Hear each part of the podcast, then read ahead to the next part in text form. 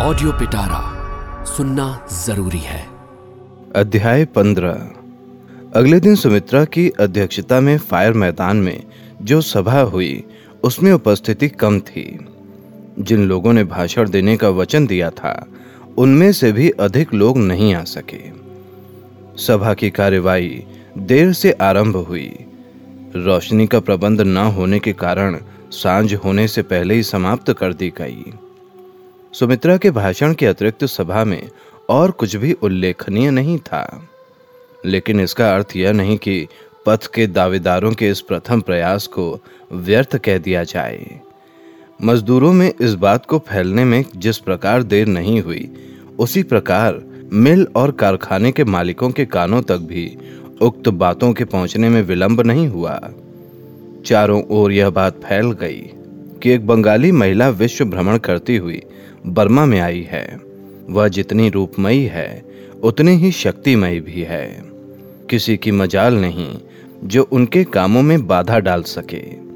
साहबों का कान पकड़कर वह किस प्रकार मजदूरों के लिए सब प्रकार की सुविधाएँ उपलब्ध करा लेंगी और उनकी मजदूरी दो गुनी करा देंगी, इन बातों को उन्होंने स्पष्ट शब्दों में कहा है। जिन लोगों को इस सभा की खबर थी और जो लोग उस दिन उनका भाषण नहीं सुन पाए उन्होंने निश्चय किया कि वह आगामी शनिवार की सभा में अवश्य भाग लेंगे। 20-25 कोस के दायरे में जितने भी कारखाने थे, उनमें यह खबर दावाग्नि की भांति फैल गई। सुमित्रा को बहुतों ने अभी तक नहीं देखा है, लेकिन उसके रूप और शक्ति की ख्याति जब उन लोगों तक पहुँची, तब अशिक्षित मजदूरों में भी सहसा एक जागृति सी दिखाई देने लगी। यह निश्चय हो गया कि एक दिन का नागा करके शनिवार को फायर मैदान में एक एक मजदूर उपस्थित होगा। उसकी वाणी और उपदेशों में यदि कोई पारस पत्थर हो, जिससे गरीब मजदूरों का दुखी जीवन रातों रात एकाएक आतिशबाजी के तमाशों की तरह चमक उठे तो फिर जिस तरह हो सके वह दुर्लभ वस्तु उन्हें प्राप्त कर लेनी चाहिए।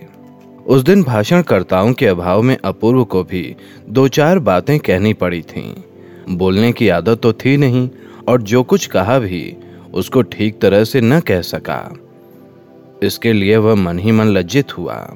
लेकिन आज अचानक खबर मिली कि उस दिन की सभा निष्फल नहीं हुई। बल्कि उसका फल यह हुआ कि अगली सभा में सभी कारखानों में काम बंद करके कारीगरों, मजदूरों के दलों ने उपस्थित होने का संकल्प कर लिया है। तब गर्व तथा आत्म प्रशंसा के आनंद से उसका हृदय रह रहकर फूल उठने लगा। उस दिन वह अच्छी तरह भाषण न दे सका था। लेकिन प्रशंसा के साथ आगामी सभा में भाषण देने का निमंत्रण पाकर वह चंचल हो उठा। दोपहर के भोजन पर उसने रामदास को यह बात बता दी। एक दिन अपूर्व के लिए रामदास ने भारती का अपमान किया था। उस दिन से भारती के संबंध में उससे बात करते हुए अपूर्व को संकोच होता था। इन दिनों अपूर्व उस गृहहीन लड़की से चुपके चुपके जीवन में कितने बड़े काव्य, कितने बड़े सुख दुख के इतिहास का निर्माण कर चुका था। इसकी उसे कोई सूचना नहीं दी थी। आज पुलक और रोमांच की अधिकता से अपूर्व ने सारी बातें बताई। भारती, सुमित्रा, डॉक्टर साहब, नवतारा यहाँ तक कि उस शराबी का भी उल्लेख कर दिया। अपने पद के दावेदार के कार्यक्रमों और उपदेशों का वर्णन करते हुए उस दिन लाइन वाले कमरे के अभियान का विवरण भी दे दिया। रामदास ने कोई प्रश्न नहीं किया। एक दिन देश के इस व्यक्ति को जेल जाना पड़ा है।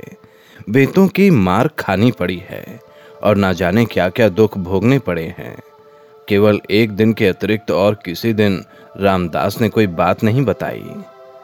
आज सुमित्रा के पत्र को रामदास के सामने रखकर स्वयं को पथ के दावेदारों का एक विशिष्ट सदस्य बताकर उसने देश के काम के लिए नियोजित अपने जीवन का वर्णन किया। पत्र पढ़कर तलवलकर ने कहा बाबूजी, यह सारी बातें आपने मुझे पहले कभी क्यों नहीं कही? कहने से क्या आप हमारा साथ देंगे? कैसी बातें कर रहे हैं। मुझे तो आपने सहयोग के लिए आमंत्रित किया नहीं। उसके स्वर में आहत अभिमान की झनकार अत्यंत स्पष्ट होकर उसके कानों में गूंज उठी। जल्दी से बोला, इसका कारण है रामदास बाबू, इन कामों में कितना बड़ा दायित्व तो है और कितनी आशंकाएँ, यह आप जानते हैं। इसका कारण है रामदास बाबू, आप विवाहित हैं। एक पुत्री के पिता हैं। इसीलिए इस आग में मैंने आपको बुलाना उचित नहीं समझा। गृहस्थों को क्या देश सेवा का अधिकार नहीं? जन्मभूमि क्या आप लोगों की ही है? अपूर्व लज्जित होकर बोला, मैंने तो ऐसा नहीं कहा। मैंने तो केवल यह कहा है कि दूसरी जगह आपकी जिम्मेदारियाँ अधिक हैं। इसीलिए विदेश में इतनी बड़ी विपत्ति में पड़ना उचित नहीं। शायद यही हो। लेकिन पराधीन देश की सेवा करने को तो विपत्ति नहीं कहते अपूर्व बाबू। हिंदुओं में विवाह एक धर्म है। मातृभूमि की सेवा करना उससे बड़ा धर्म है। एक धर्म दूसरे में बाधा देगा। अगर मैं यह जानता तो कभी विवाह न करता। उसके चेहरे की ओर देखकर अपूर्व ने प्रतिवाद नहीं किया।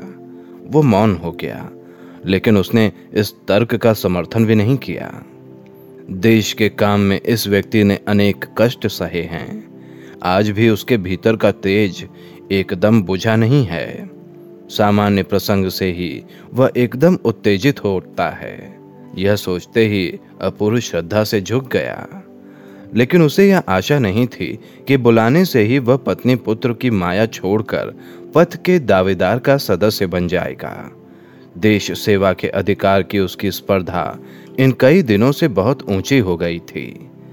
सहसा इस प्रसंग को बंद करते हुए उसने आगामी सभा के कारण और उद्देश्यों का वर्णन न करते हुए बताया कि उस दिन को छोड़कर जीवन में कभी उसने भाषण नहीं दिया। सुमित्रा के निमंत्रण की वह उपेक्षा नहीं कर सकता। लेकिन एक ही बात बहुत से लोगों को सुना सके, ऐसी भाषा का उसे अभ्यास नहीं था। तलवलकर ने पूछा तो फिर क्या कीजिएगा? अपूर्व ने कहा, जीवन में कारखाना देखने का मुझे एक बार ही अवसर मिला था, जिस पर भाषण दिया जा सकता है। उस कारखाने के अधिकांश मजदूर जानवरों जैसी ज़िंदगी बिताते हैं। यह मैं स्वयं अनुभव कर आया हूँ, लेकिन न जाने क्यों इस विषय में तो कुछ भी नहीं जानता। रामदास ने हँसते हुए कहा, फिर भी क्या आपको बोलना ज़रूरी है। न बोलें तो क्या कोई हानि है? अपूर्व मौन रहा। रामदास बोला, लेकिन मैं इन लोगों की बातें जानता हूँ। कैसे जाना? इन लोगों के बीच में बहुत दिनों तक रह चुका हूँ। अपूर्व बाबू, मेरी नौकरी के प्रमाण पत्रों को देखते ही समझ जाएँगे कि मैं देश के कल कारखानों और कूली मजदूरों के बीच ही जीवन बिताता रहा हूँ। अगर आज्ञा हो तो वह करुण कहानी आपको सुना सकता हूँ। वास्तव में लोगों को देखे बिना देश की वास्तविक स्थिति का ज्ञान हो ही नहीं सकता। अपूर्व ने कहा, सुमित्रा भी ठीक वही बात कहती हैं। बिना कहे उपाय नहीं है और जानती हैं। इसीलिए तो वह पथ के दावेदारों के अध्यक्ष हैं। बाबूजी, आत्मत्याग का आरंभ यहीं से है। देश की नींव इन्हीं पर आधारित है। इसकी पूरी जानकारी रहने से आपका सारा उद्यम, सारी इच्छाएँ, मरुभूमि की भांति दो दिन में सूख जाएँगी। यह बातें अपूर्व के लिए नई नहीं थीं, लेकिन रामदास के हृदय से निकलने वाले शब्द उसके हृदय पर गहरा आघात करने लगे। रामदास और ना जाने क्या कहने जा रहा था कि तभी पर्दा हटाकर साहब के प्रवेश करते ही दोनों चकित होकर खड़े हो गए। साहब ने अपूर्व की ओर देखते हुए कहा मैं जा रहा हूँ। आपकी मेज पर एक पत्र रख आया हूँ। ले लीजिएगा।